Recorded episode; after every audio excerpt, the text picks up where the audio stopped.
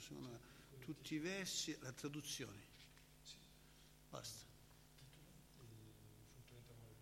Sì, tutte le traduzioni.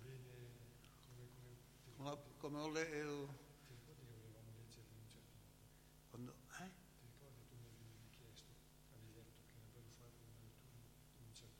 Ah. Quando alla mia occasione.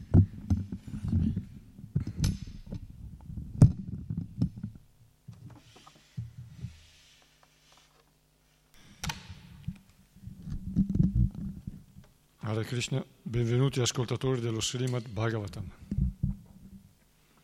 Siamo alla 46esima serata di incontro sulla lettura e studio dello Srimad Bhagavatam. Facciamo un breve canto.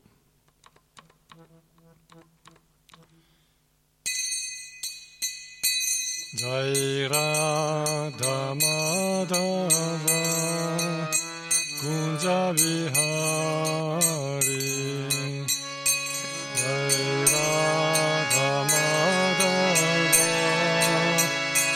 the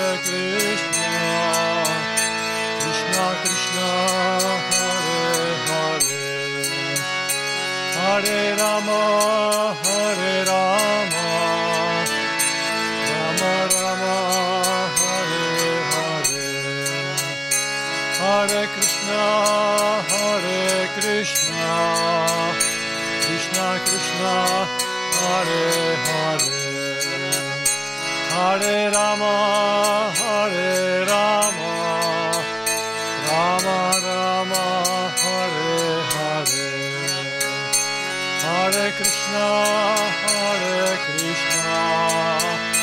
Krishna Krishna Hare Hare. Hare Rama Hare Rama. Rama Rama Hare Hare.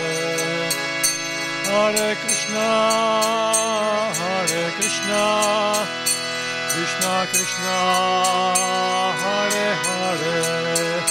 Hare Rama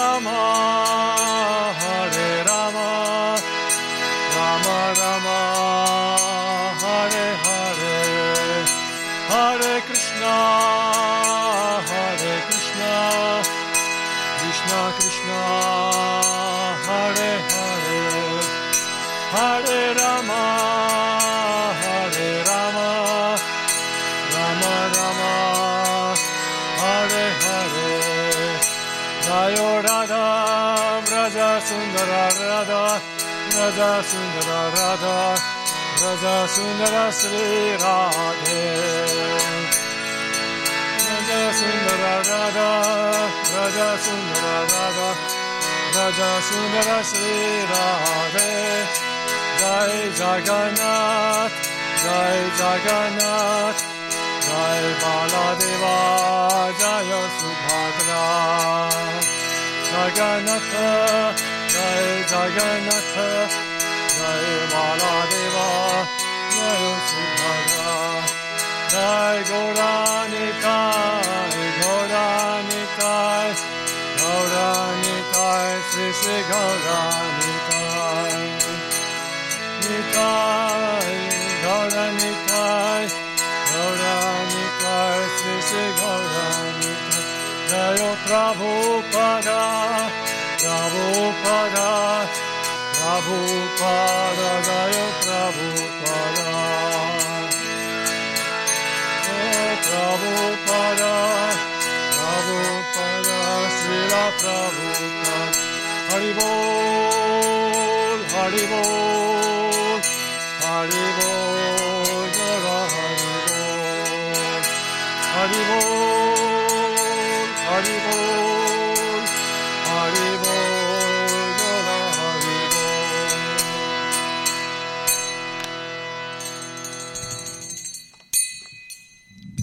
Grantaraj, Srimad Bhagavatam ki jai, Jai. Shri Prabhupada ki jai, Om Parangurave Nama. Facciamo un'invocazione. Om Namo Bhagavate Vasudevaya. Om Namo Bhagavate Vasudevaya. Om Namo Bhagavate Vasudevaya. Om Namo Bhagavate Vasudevaya. Om Namo Bhagavate Vasudevaya. Om Namo Bhagavate Vasudevaya. Om Jnana Timirandasya Jnananjana Shalakaya Chakshurum Militam Yena Tasmai Shri Gurave Namaha Namo Vishnu Padaya Krishna Prishtaya Bhutale Srimate Bhaktivedanta Swamini Tinamine Namaste Sarasvati Deve Gauravani Prasarine Nirvishesha Shunyavadi Paschatya Deshatarine Jaya Sri Krishna Chaitanya Prabhu Nityananda Sri Advaita Gadadhara Sivas Harigaur Bhaktavrinda. Hare Krishna Hare Krishna Krishna Krishna Hare Hare Hare Rama Hare Rama Rama Rama Hare Hare. Vansakalpatarubhyascha Kripa Sindhubhyeva cha Patitanam Pavanebhyo Vaishnavibhyo Namo Namah Narayana Namaskritya Naram Chaiva Narottamam Devin Sarasvatim Vyasam Tato Jayamudirayet Offriamo il nostro rispettoso omaggio al Signore Supremo Narayana, a Sagionara, il migliore tra gli uomini, alla Dea Sarasvati, Madre del Sapere, a Srila Vyasadeva, l'autore, poi che quest'arma di conquista sia enunciata.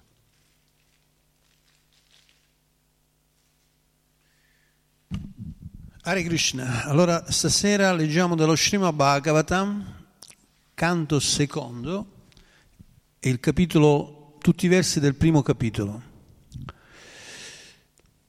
O Signore onnipresente, persona divina, ti offro il mio rispettoso omaggio.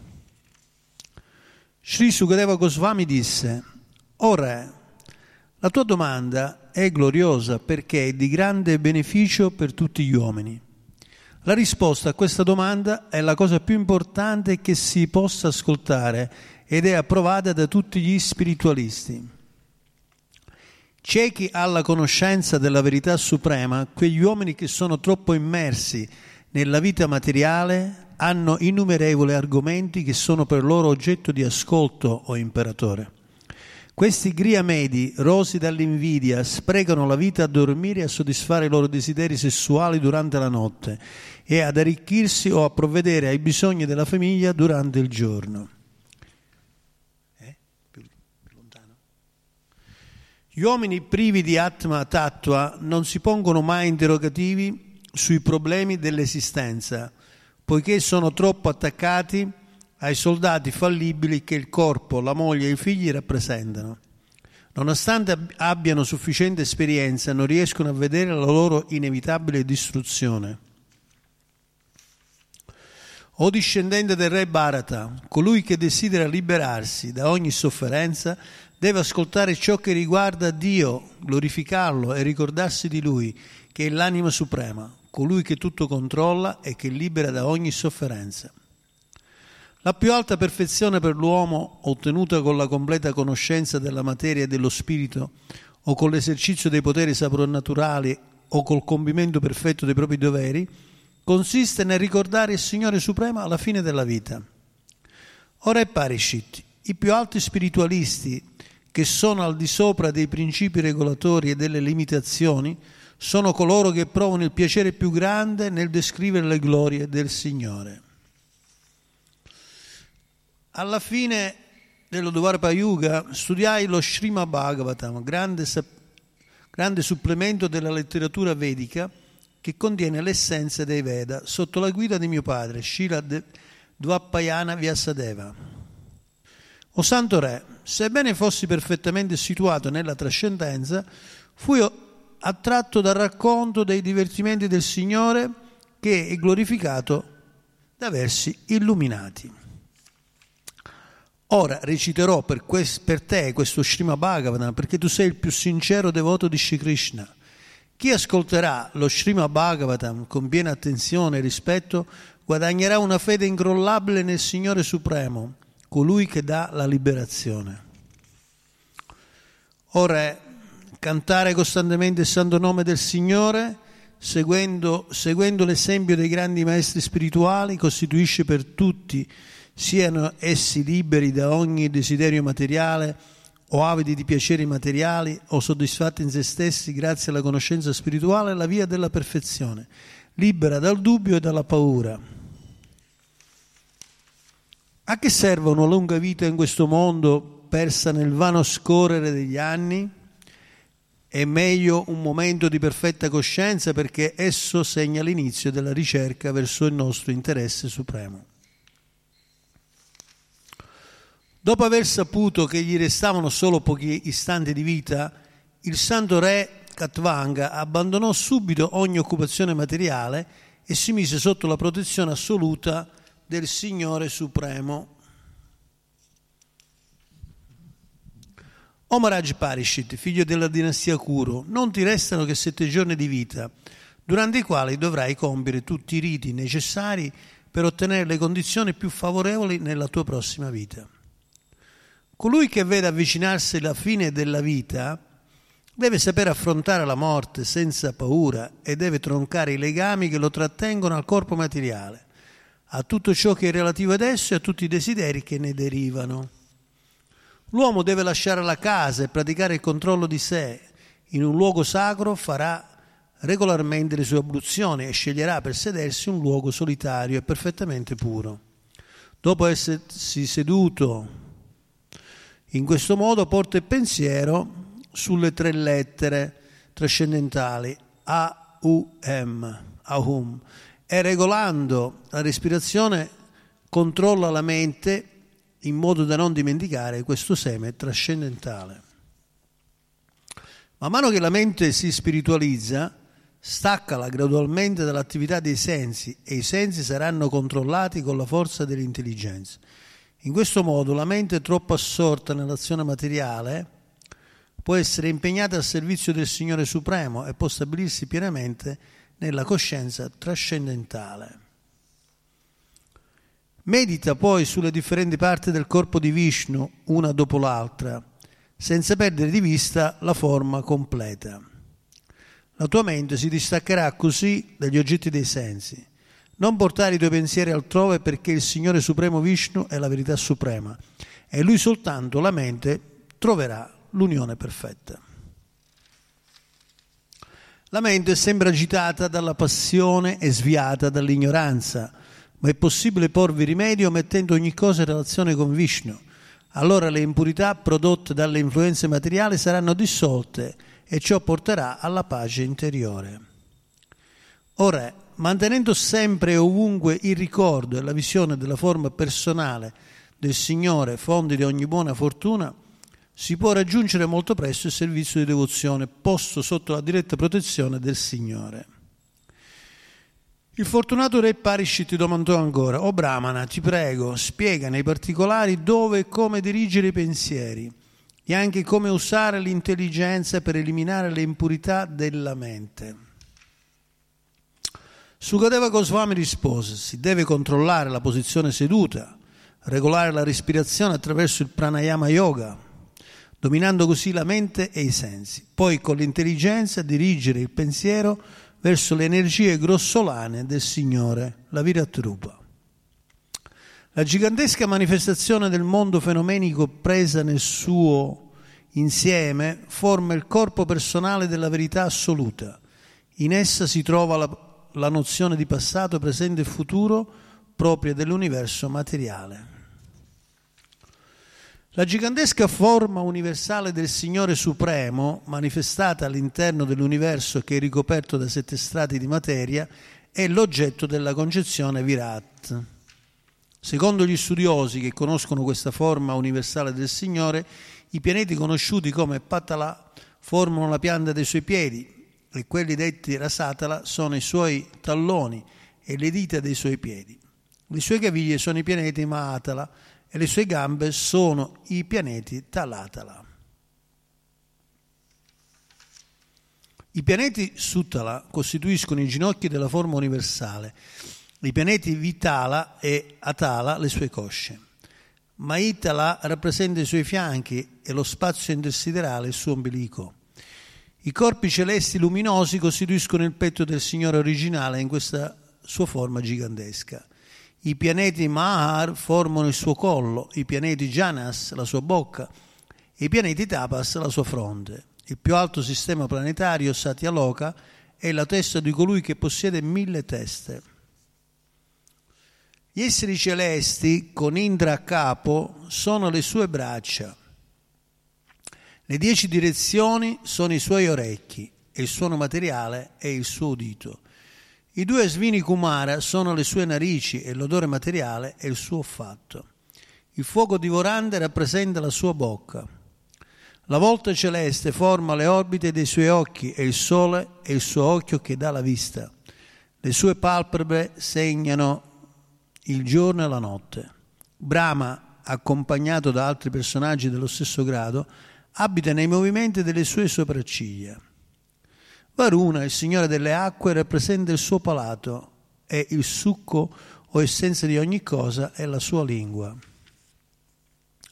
Essi spiegano inoltre che gli inni vedici rappresentano il cervello del Signore e le sue mascelle sono Yama, il dio della morte, che punisce i peccatori. I suoi denti sono l'arte di amare e l'energia materiale illusoria estremamente affascinante è il suo sorriso. Il grande oceano della creazione materiale non è altro che lo sguardo che gli posa su di noi. La modestia è il suo labbro superiore, la bramosia il suo mento. La religione è il petto del Signore e l'irreligione è la sua schiena. Brahmaji, il procreatore di tutti gli esseri dell'universo materiale, rappresenta il suo organo genitale e i Mitra Varuna i suoi testicoli. L'oceano è la sua vita e le colline e le montagne sono la sua ossatura. Ora, i fiumi sono le vene che irrigano questa forma colossale, gli alberi sono i peli del suo corpo e l'aria onnipotente è il suo respiro.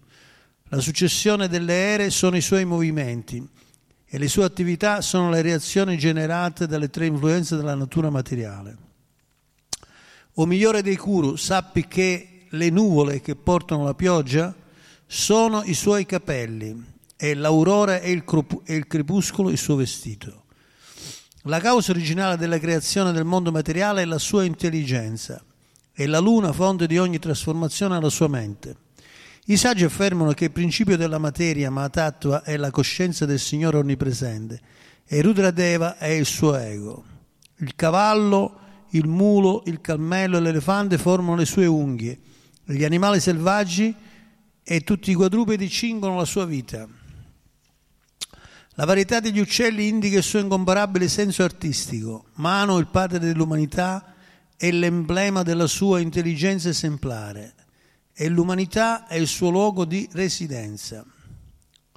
Gli esseri celesti come i Gandharva, i Vidadara, i Charana gli angeli rappresentano il suo senso musicale e i guerrieri demoniaci sono la sua incomparabile audacia. I Brahmana rappresentano il volto del Virat Rupa, i Kshatriya le sue braccia, i Vaishya le sue cosce e i Sudra sono sotto la protezione dei suoi piedi.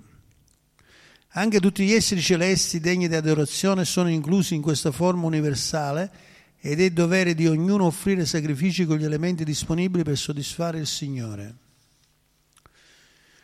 Così ti ho descritto la persona suprema nella sua gigantesca fa- forma fatta di elementi materiali. Colui che seriamente desidera la liberazione concentra la mente su questa forma del Signore perché non c'è niente di superiore nell'universo materiale. Bisogna concentrare la mente su Dio, la persona suprema, l'uno senza secondi, che si moltiplica in innumerevoli manifestazioni, come un uomo crea nel sogno migliaia di manifestazioni. Su di lui, l'unica verità assoluta e piena di felicità, bisogna saper fissare la propria attenzione, altrimenti si sarà sviati e si diventerà la causa della propria degradazione.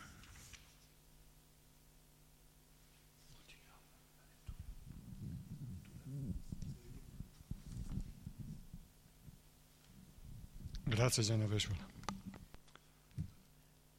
Ora riprendiamo dalla lettura del verso da dove siamo rimasti la volta scorsa, quindi dal, riprendiamo dal nono, nono verso. Il testo dice, O Santo Re, sebbene fossi perfettamente situato nella trascendenza, fui attratto dal racconto dei divertimenti del Signore che è glorificato da versi illuminati. Spiegazione di Srila Prabhupada. La speculazione filosofica permette di realizzare la verità assoluta come Brahman impersonale e solo in un secondo tempo una più elevata conoscenza spirituale conduce a realizzarla come anima suprema. Ma anche l'impersonalista può diventare un puro devoto della persona suprema se, per la grazia del Signore, è illuminato dall'insegnamento superiore dello Srimad Bhagavatam. Una scarsa conoscenza non permette di concepire la verità assoluta come una persona. Perciò gli impersonalisti meno intelligenti denigrano le attività personali del Signore. Ma la logica e il ragionamento insieme col metodo trascendentale che permette di avvicinare la verità assoluta aiutano anche gli impersonalisti più ostinati a sentire l'attrazione delle attività personali del Signore. Un personaggio come Sukadeva Goswami non poteva essere attratto da alcuna attività materiale, ma appena ebbe raggiunto una comprensione più elevata della verità assoluta, rimase affascinato dalle attività trascendentali del Signore. Dio è assoluto, come lo sono anche le sue attività. Egli non è mai inattivo impersonale. Qui si può vedere nella spiegazione di Prabhupada un aspetto che riguarda anche le religioni, cioè per i impersonalisti Srila Prabhupada si, si riferiva specialmente a, a, una via, a, una via, spirituale seguita da, dagli spiritualisti appunto dell'India, impersonalisti, che non credono che Dio è una persona ma che l'origine di tutto è impersonale, che la verità assoluta è impersonale e che gli avatar sono manifestazioni esteriori di questa verità assoluta impersonale. Ma qui possiamo riferirci noi non solo a quegli impersonalisti dell'India, che sono molto spiritualisti e sono molto elevati nella conoscenza spirituale, nella pratica spirituale, nella identificazione spirituale del sé. Ma possiamo riferirci invece a, a delle religioni che sono più in Occidente o in Medio Oriente, ormai sono diffuse dappertutto, ma che sono nate soprattutto in queste parti del mondo, che non concepiscono Dio come una persona con degli attributi fisici, ma rimangono sempre su un concetto impersonale. Quindi onnipervadente, onnisciente, onnipresente, onnipotente, ma non personale, con degli attributi di persona. E anzi considerano un'offesa, una bestemmia, secondo la loro religione, ritenere che Dio sia una persona, perché non hanno un concetto spirituale della personalità, hanno un concetto impersonale. Invece i Veda ci insegnano che la verità assoluta è una persona meravigliosa, perfetta. Tutte le perfezioni sono in lui in misura infinita.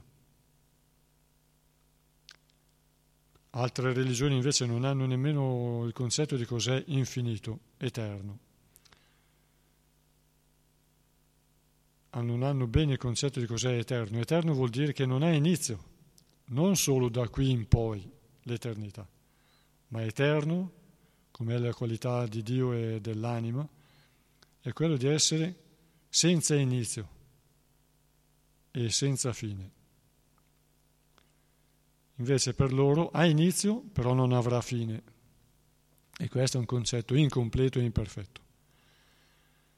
Quindi, Srila Prabhupada qui dice che la logica e il ragionamento, insieme col metodo trascendentale, aiutano anche gli impersonalisti più ostinati a sentire l'attrazione delle attività personali del Signore.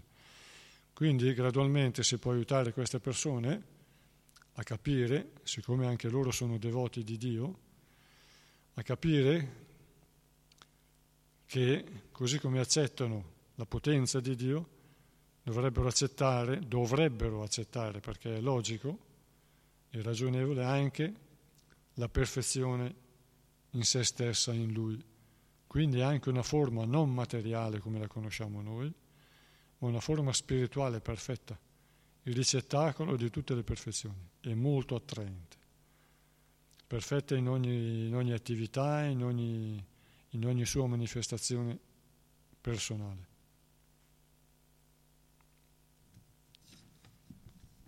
Verso 10. Ora reciterò per te questo Srimad Bhagavatam, perché tu sei il più sincero devoto di Sri Krishna. Chi ascolterà lo Srimad Bhagavatam con piena attenzione e rispetto guadagnerà una fede incrollabile nel Signore Supremo, colui che dà la liberazione. Spiegazione di Srila Prabhupada. Lo Srimad Bhagavatam è una delle opere riconosciute della saggezza vedica e come ogni conoscenza vedica deve essere ricevuto attraverso il metodo della Avaroda Panta, che consiste nel ricevere la conoscenza spirituale attraverso una successione di maestri spirituali autentici. Per fare progressi nel campo della conoscenza materiale occorre una certa abilità personale e uno spirito di ricerca. Ma per quanto riguarda la conoscenza spirituale, il progresso del discepolo dipende dalla misericordia del maestro spirituale.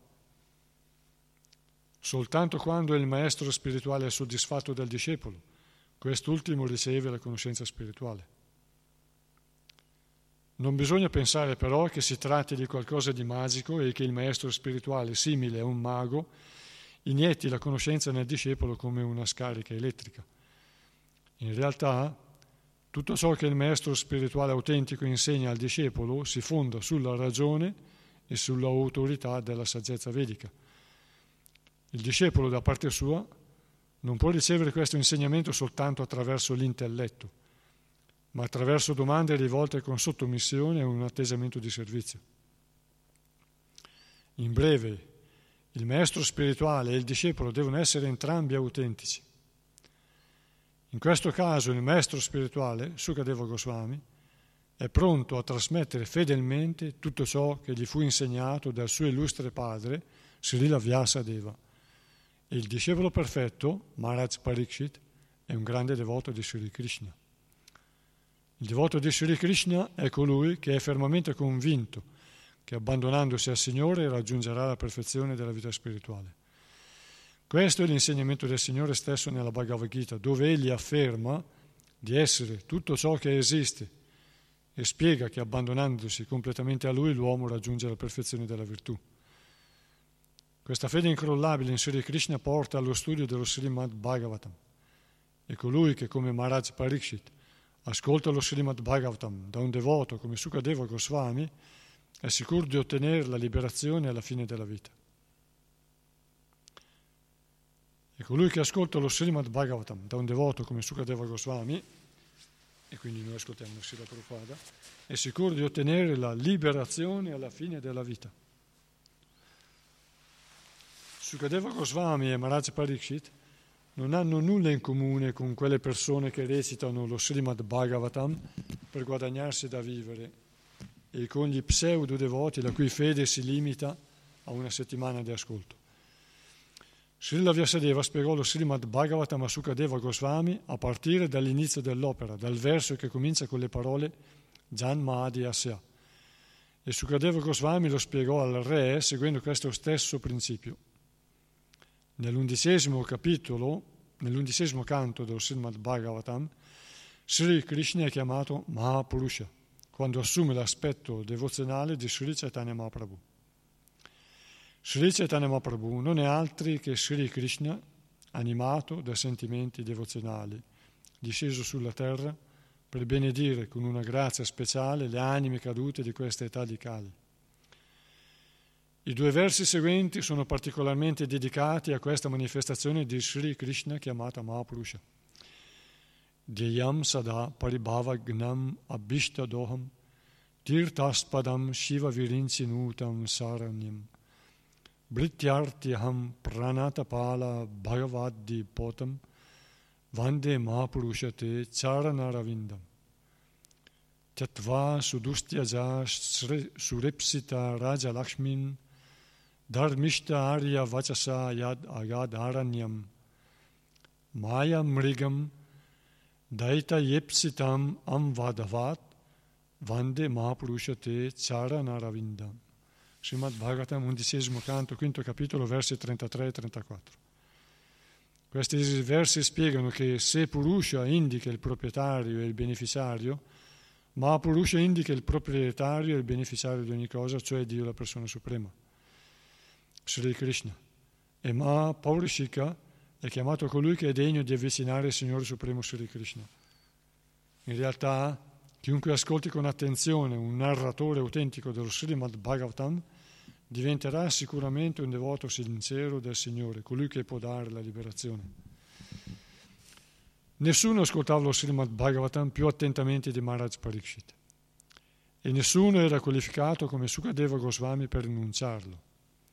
Perciò chiunque segua, le orme di Sukadeva Goswami, il narratore perfetto, o di Maharaj Parikshit, l'ascoltatore perfetto, senza dubbio raggiungerà come loro la liberazione. Maharaj Parikshit ottenne la liberazione semplicemente ascoltando e Sukadeva Goswami narrando le glorie del Signore.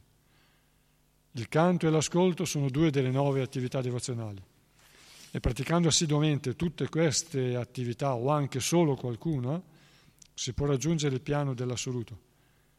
Sukadeva Goswami enunciò tutto lo Srimad Bhagavatam, dal verso Janmadhyasya fino all'ultimo verso del dodicesimo canto, permettendo così a Maharaj Parikshit di raggiungere la liberazione.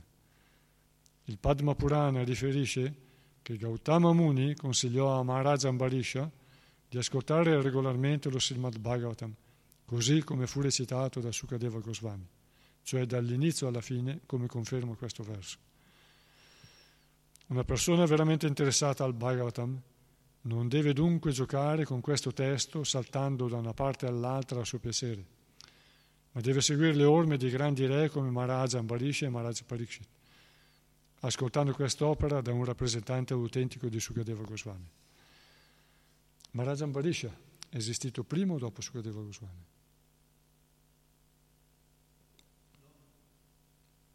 Prima.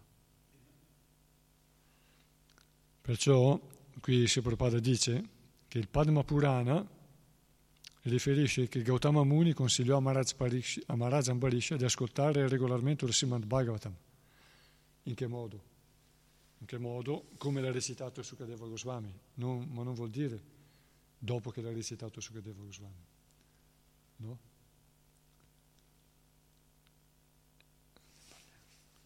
Si parla tra di noi. Parliamo tra di noi. Ah. No.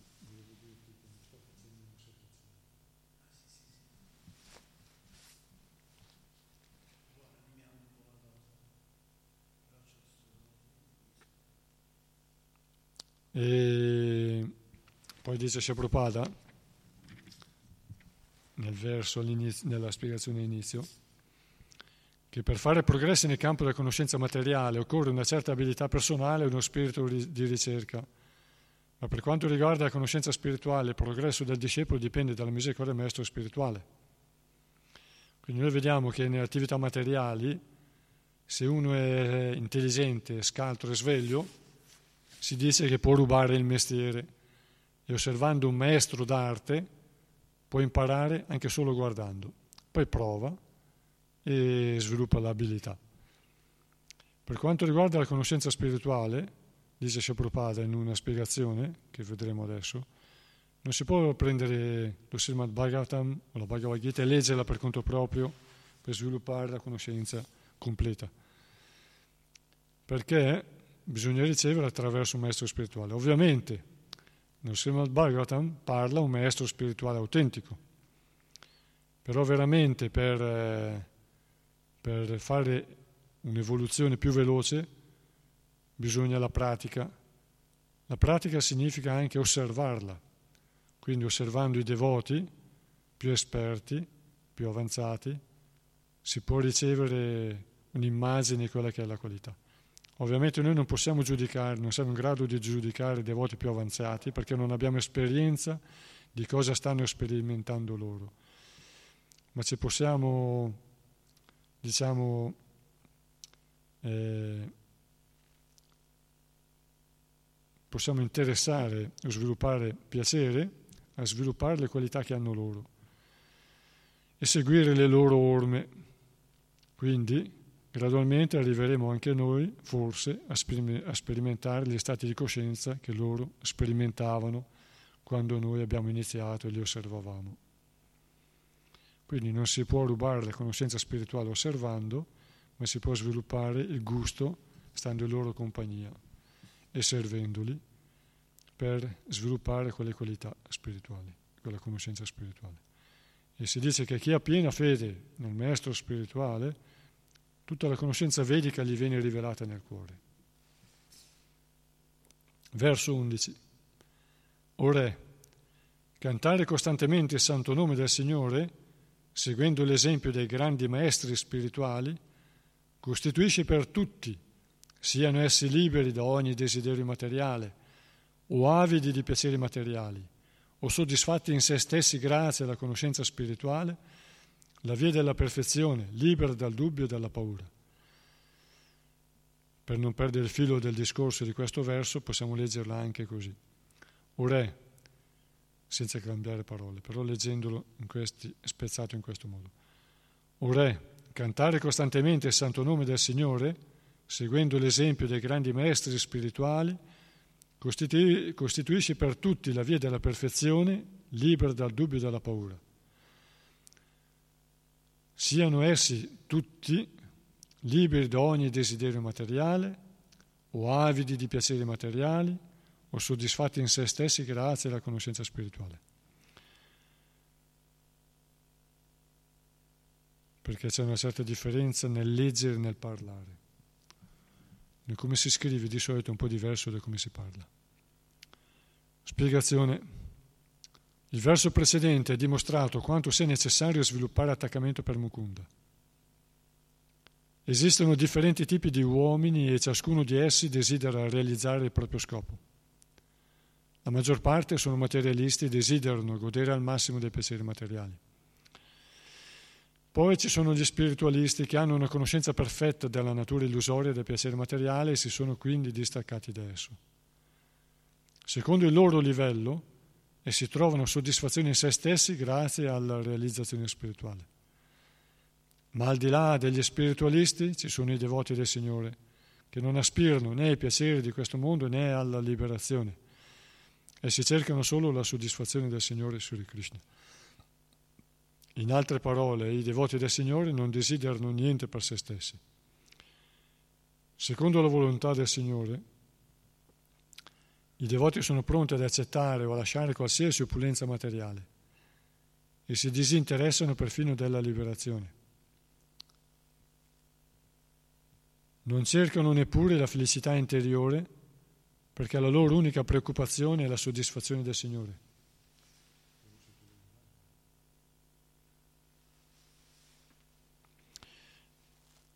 In questo verso Sri Sukadeva Goswami raccomanda il canto trascendentale del Santo Nome del Signore.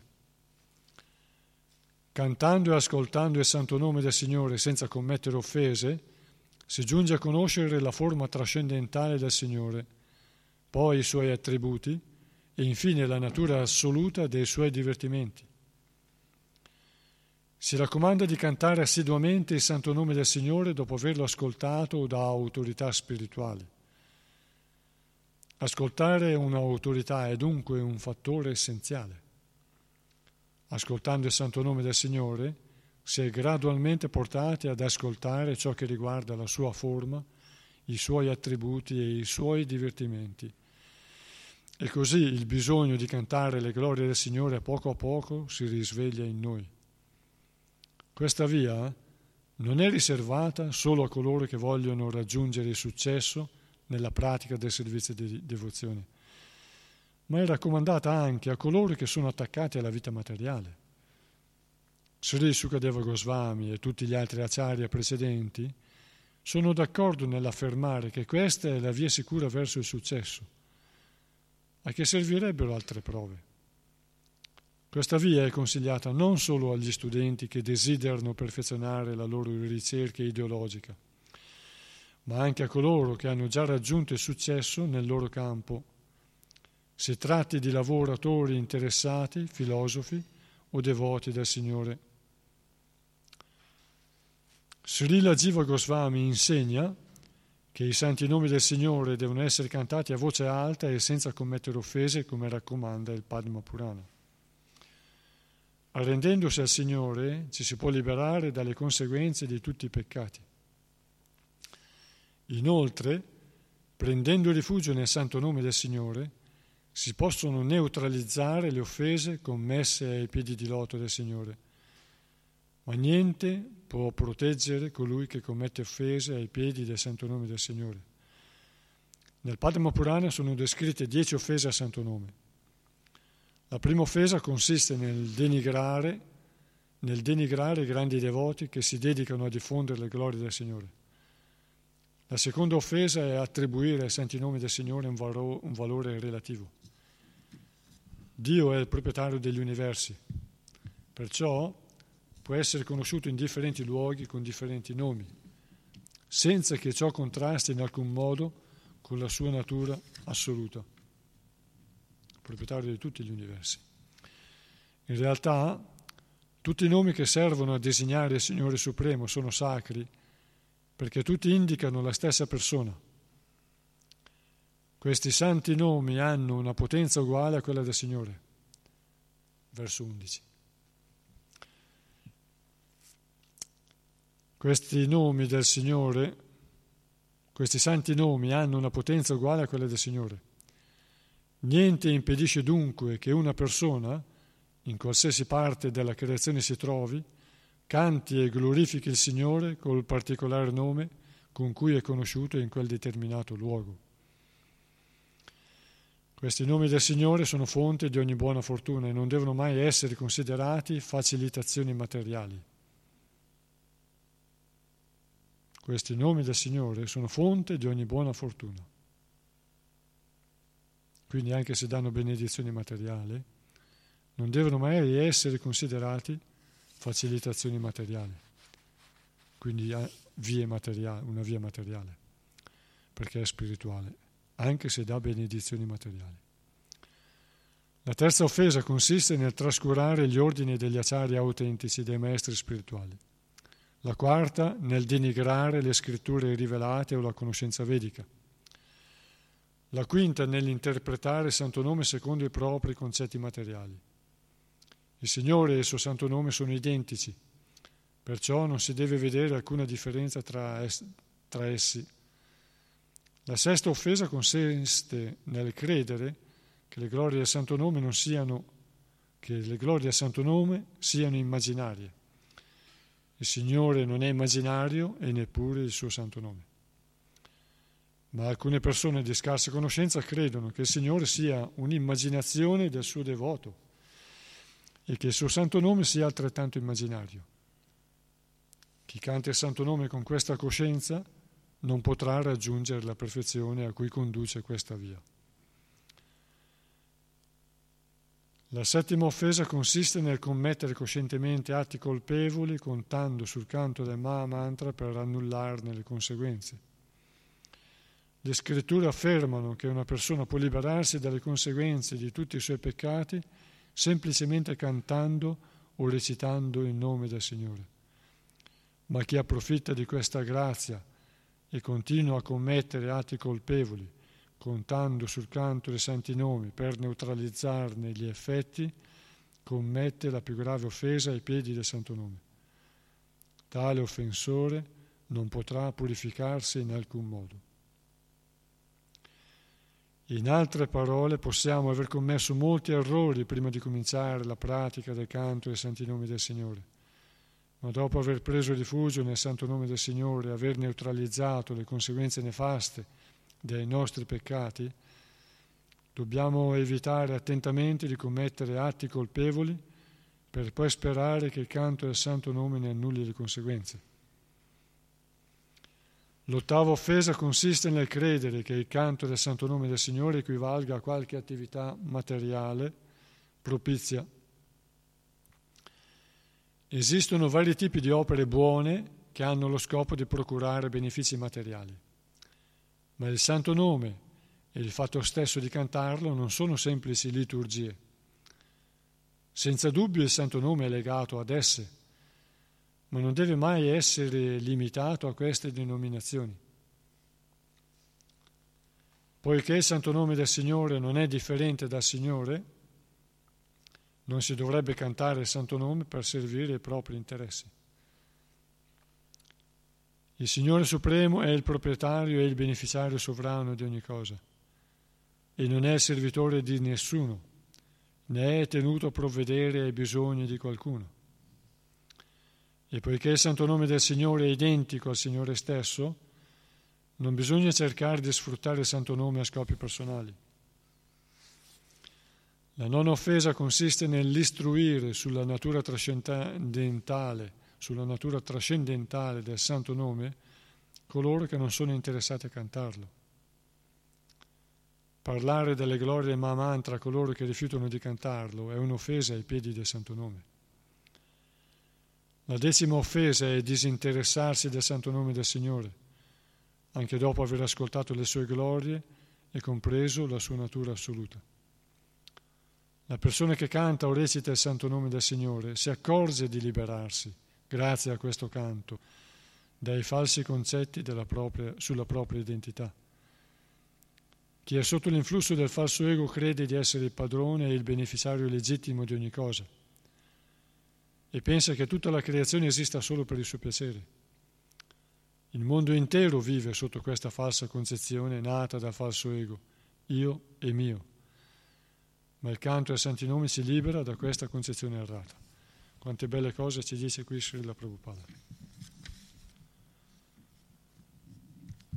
Quindi il verso dice che o re, cantare costantemente il santo nome del Signore costituisce, seguendo l'esempio dei grandi maestri spirituali, costituisce per tutti la via della perfezione, libera dal dubbio e dalla paura per tutti, siano essi liberi da ogni desiderio materiale o avidi di piaceri materiali o soddisfatti in sé grazie alla conoscenza spirituale. Perciò di solito le religioni fanno distinzione tra peccatori e, e, e puri. Invece i Veda, e soprattutto lo Srimad Bhagavatam, la parte più pura dei Veda, dà benedizioni a tutti perché considera tutti anime spirituali e de, tutti devoti di Dio. Anzi, Krishna nella Bhagavad Gita dice che in un modo o nell'altro tutti seguono la mia via. E quindi arriveranno a lui prima o poi. E qui dice che tutti, anche coloro che che non hanno desideri materiali, oppure tutti, anche coloro che hanno desideri, sono avidi di piaceri materiali, oppure sono soddisfatti in sé, quindi non hanno desideri materiali grazie alla conoscenza spirituale, per tutti cantare il santo nome costituisce la via della perfezione, libera dal dubbio e dalla paura, perché la vita materiale è sempre in attesa di qualche inconveniente, quindi domina il regno della paura. Se uno non ci pensa, va avanti spensierato, ma quando si presenta difficoltà ci si viene, si viene presi dalla paura. Il mondo materiale è il regno della paura. E quindi una benedizione, quella della, di questa via, è quella di essere anche liberi dalla paura e gradualmente liberarsi da tutti i dubbi E questa via non è riservata solo a coloro che vogliono raggiungere successo nella pratica del servizio di devozione, ma è raccomandata anche a coloro che sono attaccati alla verità materiale. Quindi siamo tutti fratelli e tutti stiamo facendo un percorso.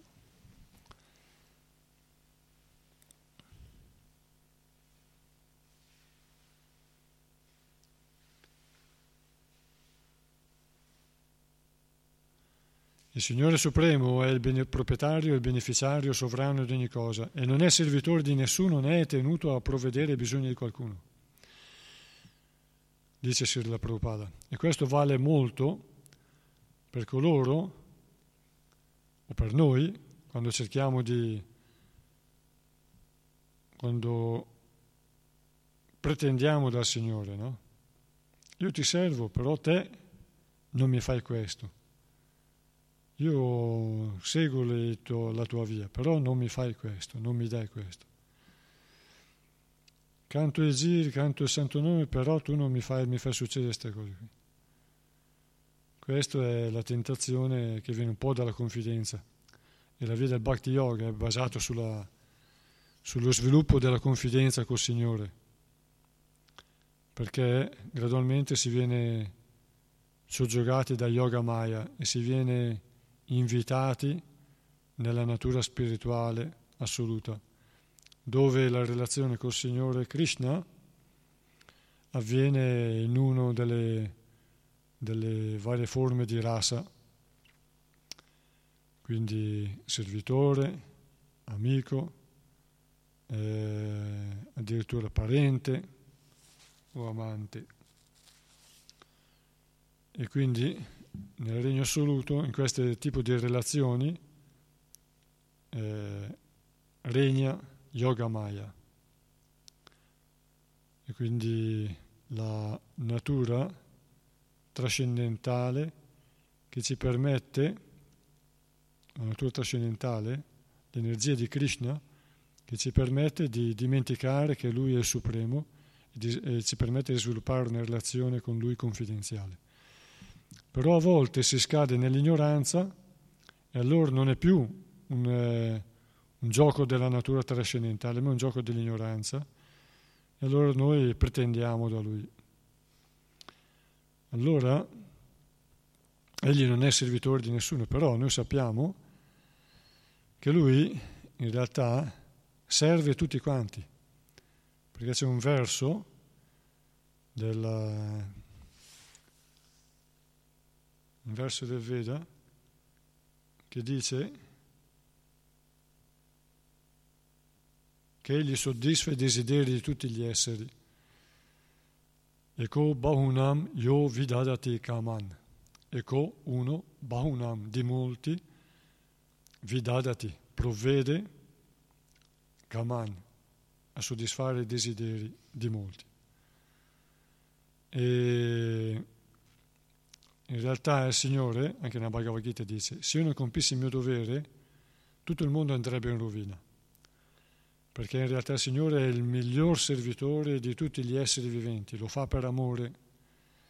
E anche noi siamo ispirati, quando conosciamo la sua personalità, grazie a come è rivelata nelle scritture vediche, grazie soprattutto allo Srimad Bhagavatam, ai vari Purana, ma soprattutto allo Srimad Bhagavatam, noi quando sviluppiamo eh, amore e apprezzamento, il nostro apprezzamento per la sua personalità diventa sempre più sottile, sempre più profondo, sempre più evoluto,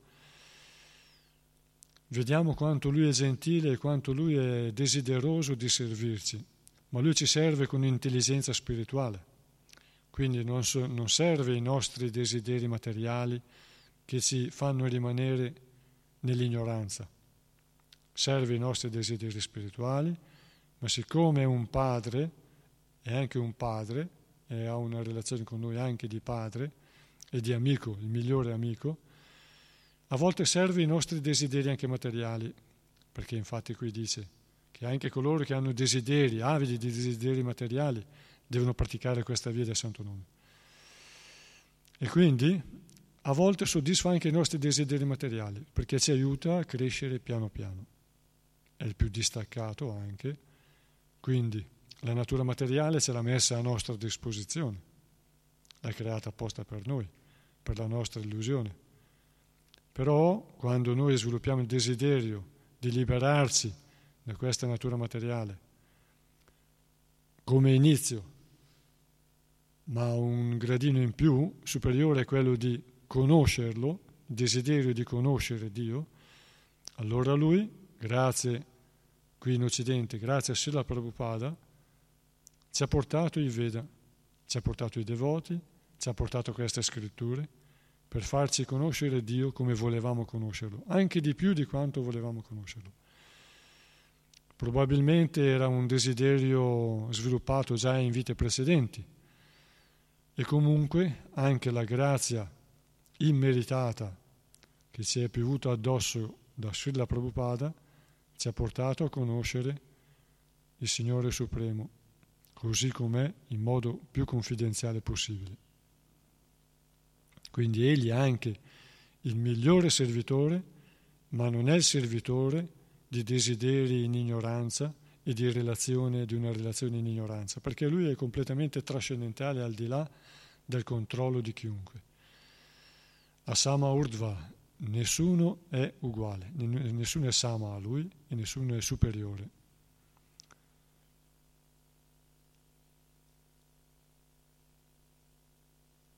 Quindi lui provvede i bisogni di tutti, ma non è tenuto da nessun obbligo. Verso 12. A che serve una lunga vita in questo mondo, persa nel vano scorrere degli anni? È meglio un momento di perfetta coscienza, perché esso segna l'inizio della ricerca verso il nostro interesse supremo. Spiegazione Sri Prabhupada. Qui potete fare domande, eh? interrompere. Srila Sukadeva Goswami rivela a Maharaj Parikshit l'importanza del canto dei santi nomi del Signore per ogni uomo che desideri perfezionare la sua esistenza.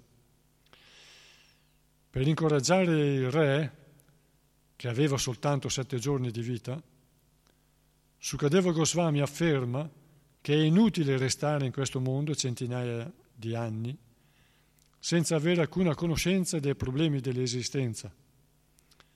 È meglio vivere un solo istante nella piena coscienza del proprio interesse supremo, che è eterno, pieno di conoscenza e felicità. Le persone confuse dal fascino illusorio del mondo materiale e interessate solo a mangiare, a bere e a divertirsi, cioè a soddisfare le loro tendenze animali, sprecano i preziosi anni della loro vita, che scorrono uno dopo l'altro impercettibilmente. Bisogna essere perfettamente coscienti che se l'anima condizionata riceve la forma umana è per raggiungere la perfezione spirituale. E il canto del santo nome del Signore è la via più facile che conduce a questa perfezione, come è già stato accennato nel verso precedente. Ora esamineremo ulteriormente le offese commesse ai piedi del Santo Nome. Srila Jiva Goswami Prabhu ha raccolto molti passi di scritture autentiche che sostengono validamente le sue affermazioni sulle offese ai piedi del Santo Nome. Basandosi sul, fi, sul Vishnu Yamala, Tantra, Srila Jiva Goswami dimostra che il canto del santo nome del Signore è sufficiente a liberare una persona dalle conseguenze di tutti i suoi atti colpevoli. Citando anche il Markandeya Purana, Sri Goswamiji spiega che non bisogna né denigrare un devoto del Signore né ascoltare chi si abbassa a tale atto. In realtà un devoto deve cercare di far tacere un simile offensore, tagliandogli la lingua e se non è in grado di farlo dovrebbe togliersi la vita piuttosto che ascoltare qualcuno che ingiuri un devoto del Signore. In breve, non bisogna né ascoltare né tollerare insulti diretti a un devoto del Signore. Quanto al fatto di distinguere il santo nome del Signore dai nomi degli esseri celesti, le scritture rivelate spiegano che qualunque essere, per quanto potente sia, non è che un frammento di Sri Krishna, che è la fonte suprema di ogni energia. Bhagavad Gita 10.41. Tutti, tranne il Signore, occupano una posizione subordinata perché nessuno è indipendente da Lui. Poiché nessuno supera o eguaglia l'energia del Signore Supremo, nessun nome può avere tanta potenza quanta ne ha il nome del Signore. Cantando il santo nome del Signore si può ottenere simultaneamente l'energia globale che deriva da tutte le fonti. Non bisogna dunque mettere sullo stesso piano il santo nome supremo del Signore e qualsiasi altro nome. Brahma e Shiva o qualsiasi altro potente essere celeste non possono eguagliare il Signore Supremo, Sri Vishnu. Inoltre, il nome del Signore è così potente che può liberarci dalle conseguenze di qualsiasi peccato, ma chi vuole usare questa potenza trascendentale per scopi equivoci, equivoci diventa l'essere più degradato e non otterrà mai il perdono del Signore o dei suoi rappresentanti. Ogni persona deve dunque dedicare la propria vita a glorificare il Signore con tutti i mezzi e senza commettere offese. Non si può paragonare il fatto di vivere così, anche solo per un istante, a una lunga vita trascorsa nell'ignoranza, come quella degli alberi e di altri esseri che possono vivere per secoli ma senza compiere alcun progresso spirituale.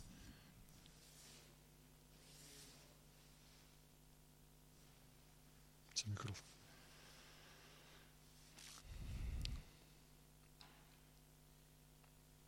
Quando parla del, degli insulti ai, ai, ai devoti,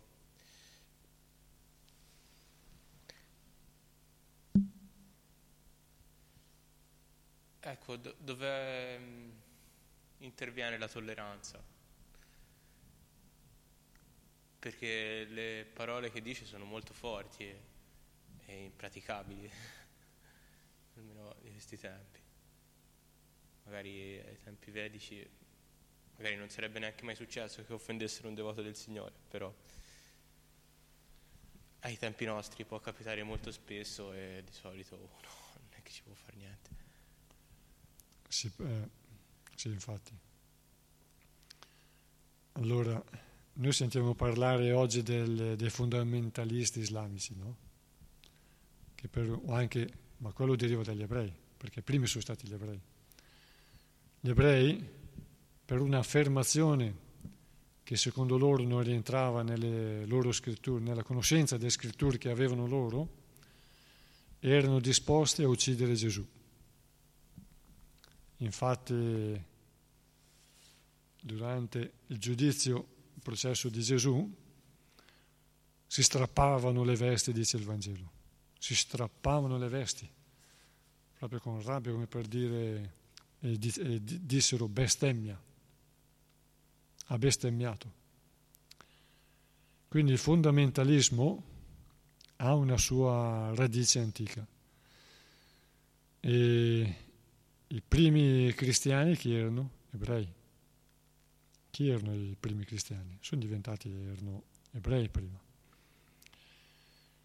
E addirittura la storia ci insegna, la storia degli studiosi ci insegna che c'erano diverse fazioni di cristiani, poiché gli ebrei sono ancora oggi contrari alla rappresentazione di Dio, sono iconoclasta o iconoclasti, iconoclaste, allora per loro rappresentare Dio è una bestemmia. E quindi sono contrari alle immagini sacre. E c'era una fazione di, diciamo, un ramo di cristiani che lottavano a bastone, si bastonavano con i cristiani che invece rappresentavano Gesù. Allora i cristiani giunsero a rappresentare Gesù con, col pesce. E si dice che quella era l'era dei pesci, non iniziava l'era dei pesci. Era l'era dei pesci. Oppure con la croce, semplicemente. Poi invece altri lo rappresentavano con la barba, i capelli o in croce. E i primi musulmani chi erano? Quella era terra di ebrei, i musulmani erano ebrei. E molti ebrei, spero che nessuno si offenda, molti ebrei diventarono musulmani. Quelli che lo combattevano furono uccisi, perché è normale difendersi, no?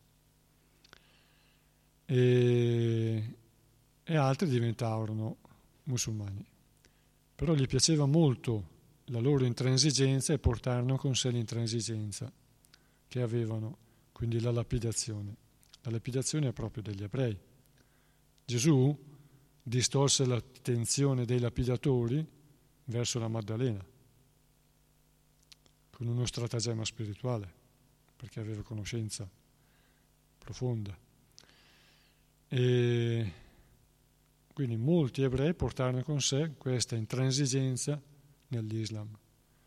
Esistono anche vari rami di Islam che sono più tolleranti e più mistici.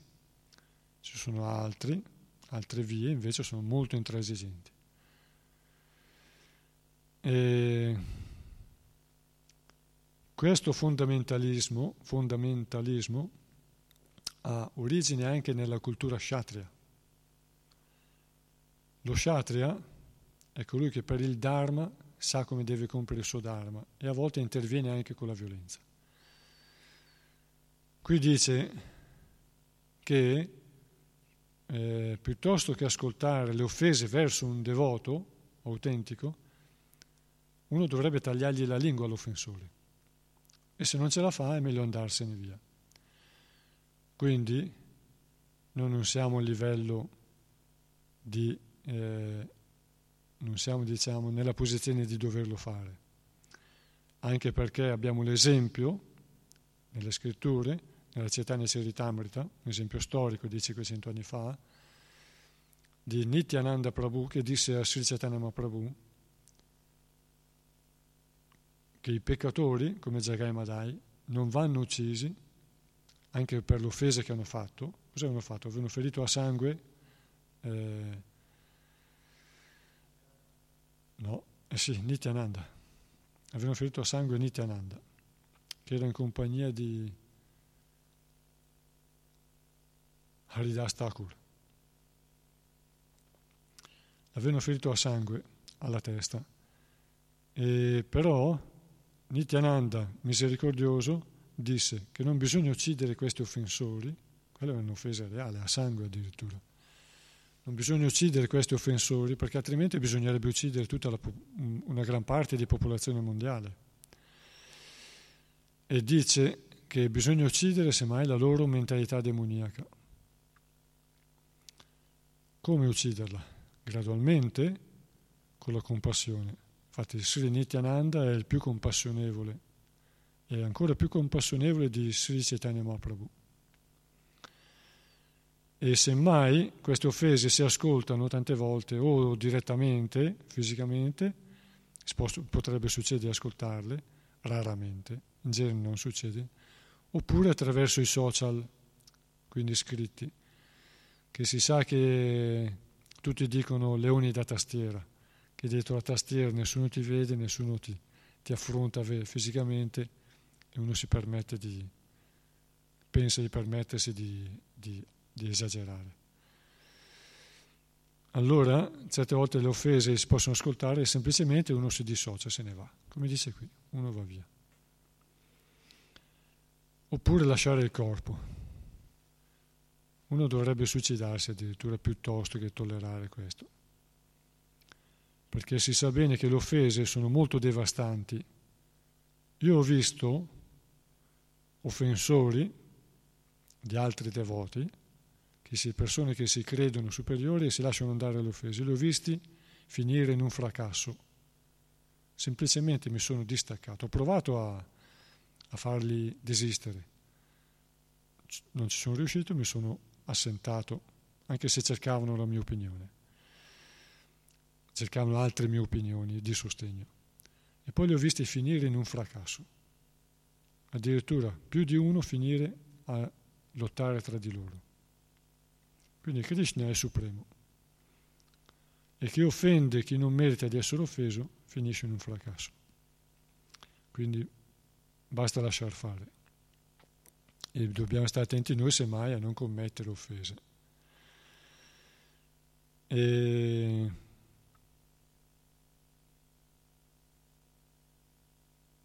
Bene. Ci sono altre osservazioni? Continuiamo. Verso 12.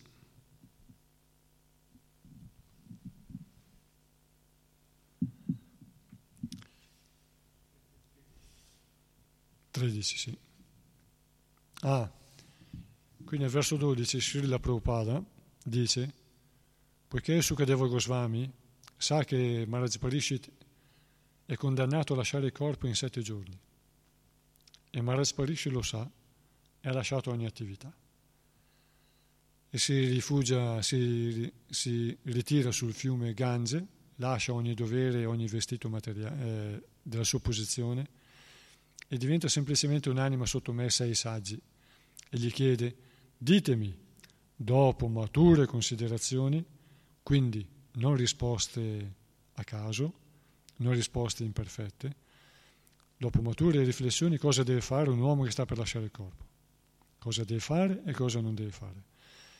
E qui Sukadeva Goswami è arrivato in tempo per dargli assistenza e è molto gentile e lo consola, gli dice. A che serve una lunga vita in questo mondo, persa nel vano scorrere degli anni? Tu sai che devi morire in sette giorni, tu sai che devi morire, ma veramente vivere in questo mondo, anche se uno vive tanti anni, a che serve? Perché poi si sa qual è la fine, rimane niente, un pugno di aria.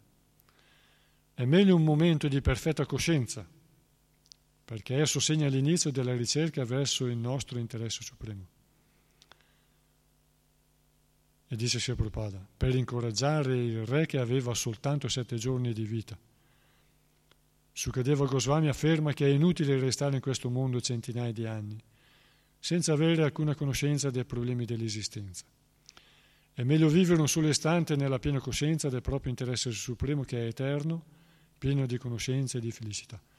E quindi lo sta trasferendo, sta trasferendo la sua consapevolezza e la sua coscienza al mondo spirituale.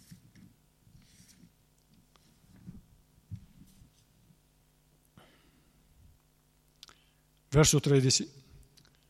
Dopo aver saputo che gli restavano solo pochi istanti di vita, il santo re Katvanga abbandonò subito ogni occupazione materiale e si mise sotto la protezione assoluta del Signore Supremo. Spiegazione di Srila Prabhupada.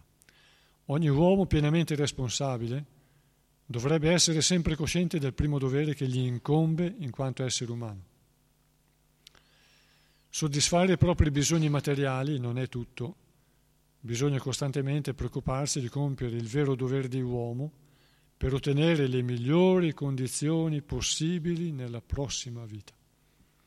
Ecco, noi dobbiamo diventare convinti che qui siamo di passaggio che la vita umana, dobbiamo diventare convinti che la vita umana è fatta per ottenere le migliori condizioni nella prossima vita, perché è sicuro che dovremo rinascere se non ci liberiamo. È sicuro che dovremo un giorno essere di nuovo nel, nel grembo di una madre e speriamo di una madre umana.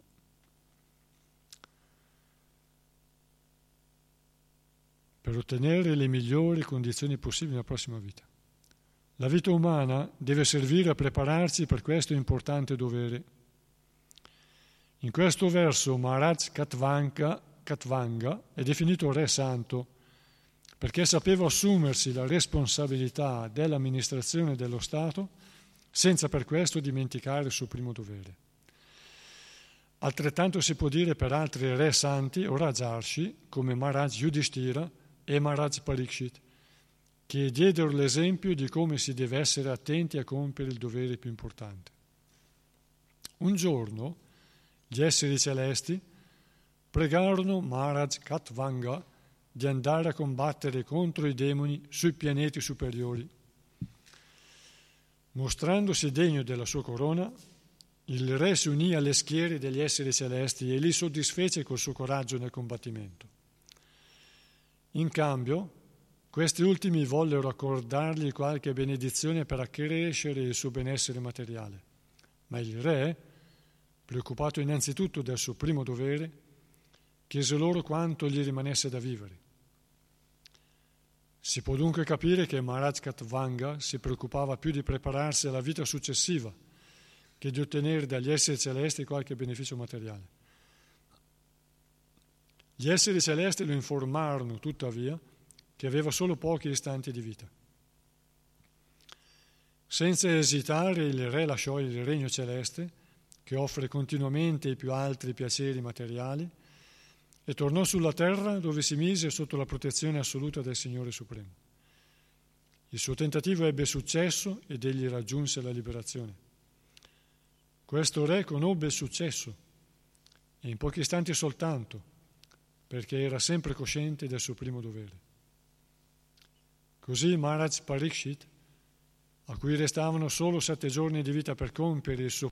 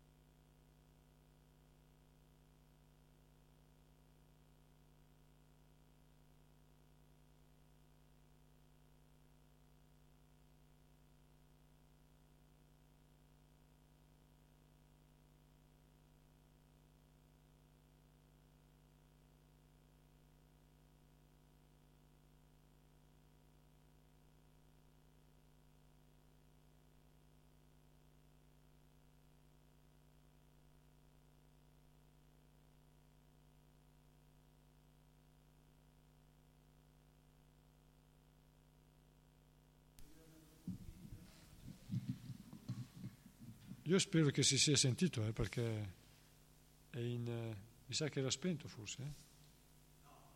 No, si sentiva? Mm? Ah sì, meno male. No, perché di solito mi stacco no? per fare sentire la voce, se no rimbomba. Grazie ascoltatori del Simon Bhagavatam.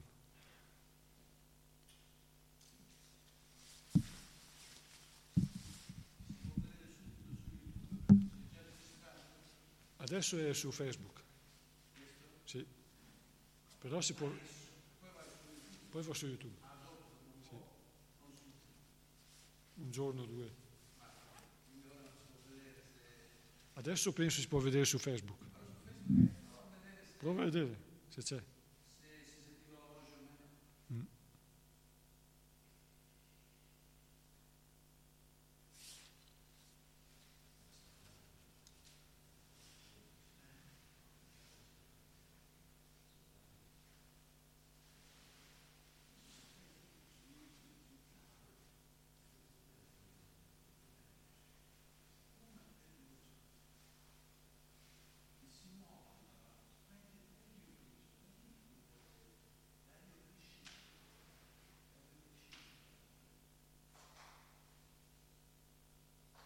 Me non va.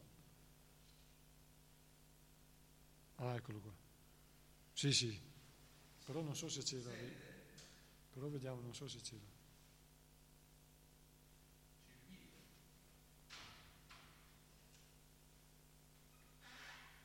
Però non riesco a...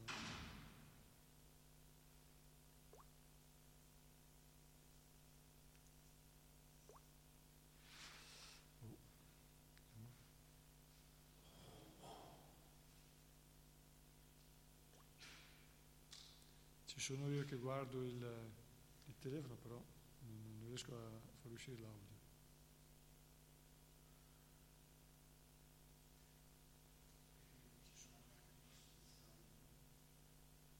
Sì, sì, c'è, c'è.